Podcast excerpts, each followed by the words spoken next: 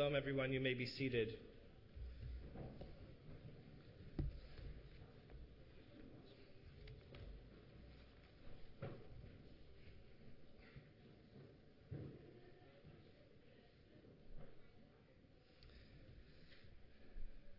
The Bible itself, Chamisha Chumshei the five books, are a fascinating work that is the core. It is the trunk from which all the branches of Judaism understands its values and its lessons. Rabbinic literature, the Mishnah, the Talmud, Maimonides' responses, ethics that we deal with today, all stems from this canon and the words that are incorporated within it. But often in the Torah, we can learn just as much from not only the words that are found within each page or on top of the parchment, but we can learn equally by the words and the emotions that are omitted. The example that I've given on numerous occasions comes from the Akedah, the binding of Isaac, when God tells Abraham, take your son, your only son, the son you love, take Isaac. And then later, after the almost murder of his son, in an attempt of sacrifice, he says, I now know that you're a person. Bincha shechicha mimeni. You have not sacrificed your son, your only son, for me. Omitting the word love. That's just one of a handful of examples throughout the Torah that teaches us that the omission of words can teach us just as much as the inclusion of words. But what's interesting in the parsha that we read today in Miketz, which continues on to Parshat Vayigash, is it's probably the most detailed narrative in the entire Torah. By detailed narrative, what I mean is there are no gaps. Traditionally, in the Torah, when we read the story of Rebecca, when we read the story of Leah or Rachel or any of these people in our history that we take of step by step, there are a lot of gaps. And perhaps those gaps are a result of scribal issues, perhaps they're gaps of how the Torah was formed. But in this narrative of these two parshiot together, Miketz and Vayigash, there's no gap. It continues with every jot and tittle. Every example and every detail. Nothing is left to the imagination because God tells us every detail in the Torah exactly as it happened in this particular story of the brothers coming to find their other brother, who they sold off into slavery, Joseph, but not knowing it was him. Every detail is told, every word is shared. But there's a word that's missing. When the revelation is finally made at the very beginning of the next parasha, which is a continuation of this narrative, that to me is incredibly telling. It's in Parshat Vayigash. Joseph puts his brothers through an incredible test, sends them back and forth. He asks all of these questions very coyly about whether his father is still living and how is his blood brother Benjamin. How is everyone doing? He sends them back and forth. He sets them up as if they've committed a crime. And then finally, he can't take it anymore. He missed his family so. He turns to his brothers who had no idea that it was he, Joseph. And he said, I am Joseph, your brother. Ha'od avi chai. Is dad still alive? And then the omission is so blaring. Because what happens is, the text teaches us these words. Lo yachlu la'anototo ki mipanav. The brothers could not answer Joseph because they were absolutely dumbfounded. They hugged, they cried, but what was missing? What was missing was an apology. An apology from perhaps Yosef for his behavior in treating his brothers in a way that he made him, them to feel inferior while he tried to promote himself in being superior? Or how about an apology from the brothers to Yosef? And while you might have made us feel inferior and caused bad feelings, we had no right to put you through such pain and punishment or to torture the rest of our family and our father in particular. Why is it that the text that gives us every single detail in this narrative specifically leaves out any words of apology between Yosef and his brothers in the narrative. This Jewish year in our congregation, we have been focused on the study of ethics in our adult education, in a host of different venues, and even here from the Bima. So the question I posit with you today is Is there an inherent ethic of apology? And is that ethic connected to our inherent desire, our need, when something has happened to us, when something wrong has occurred by means of another person, to hear those words of I'm sorry as a source of healing?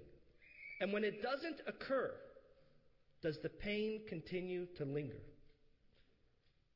Could the words of apology serve as a remedy to the wounds that we feel in our emotions and in our hearts? Why is it that that remedy is so difficult for so many different people in the world to apply to an emotional wound of another? There are a few instances where we feel a gap, pain, issue from someone not apologizing. I'd like to point out three to you through popular culture that might resonate and perhaps incorporate in us a response and a responsibility towards the ethic and the omission that we found in the text.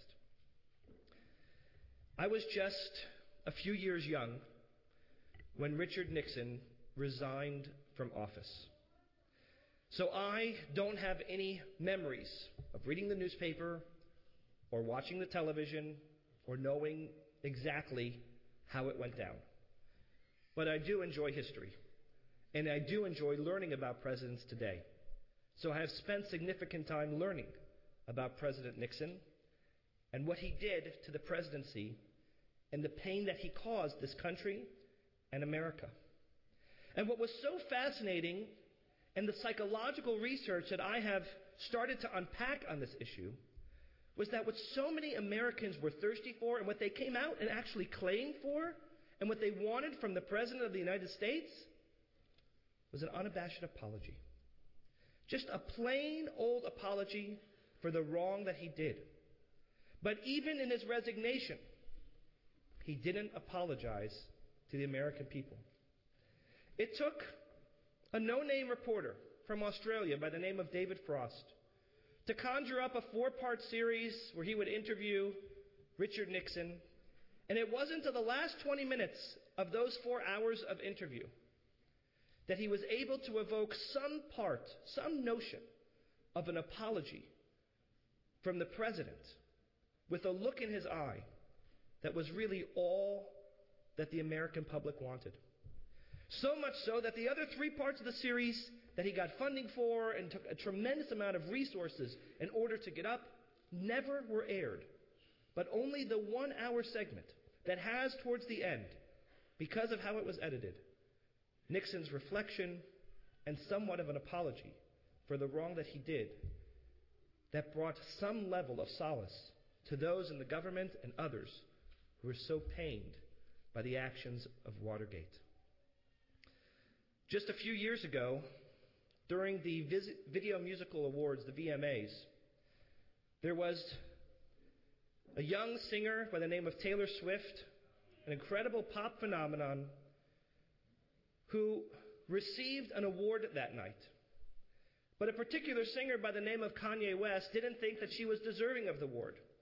So instead of allowing her her moment of glory and receiving the award and the accolades that came with it, Kanye West stormed the stage, took over the microphone, and what seemed like a moment of hysteria claimed, I'm glad that you won, or something to this regard. I'm obviously paraphrasing. But this award really belonged to Beyonce, another entertainer, and you don't deserve to have it. Causing her tremendous humiliation in front of the entire watching world and embarrassment. A few days later, when the world condemned this embarrassing action, Kanye West was found on Larry King Live and Jay Leno in tears, remorseful, blaming all of these actions on the recent death of his mother. But what was blatantly missing from those interviews was his directive into the camera, where he looked directly in the camera, and what didn't happen was when he said, Taylor Swift, I want to sincerely apologize to you for the hurt and pain that I've caused. It was wrong, regardless of what's happening in my personal life. And whether I think you were deserving or not, no one deserved to cause you that pain.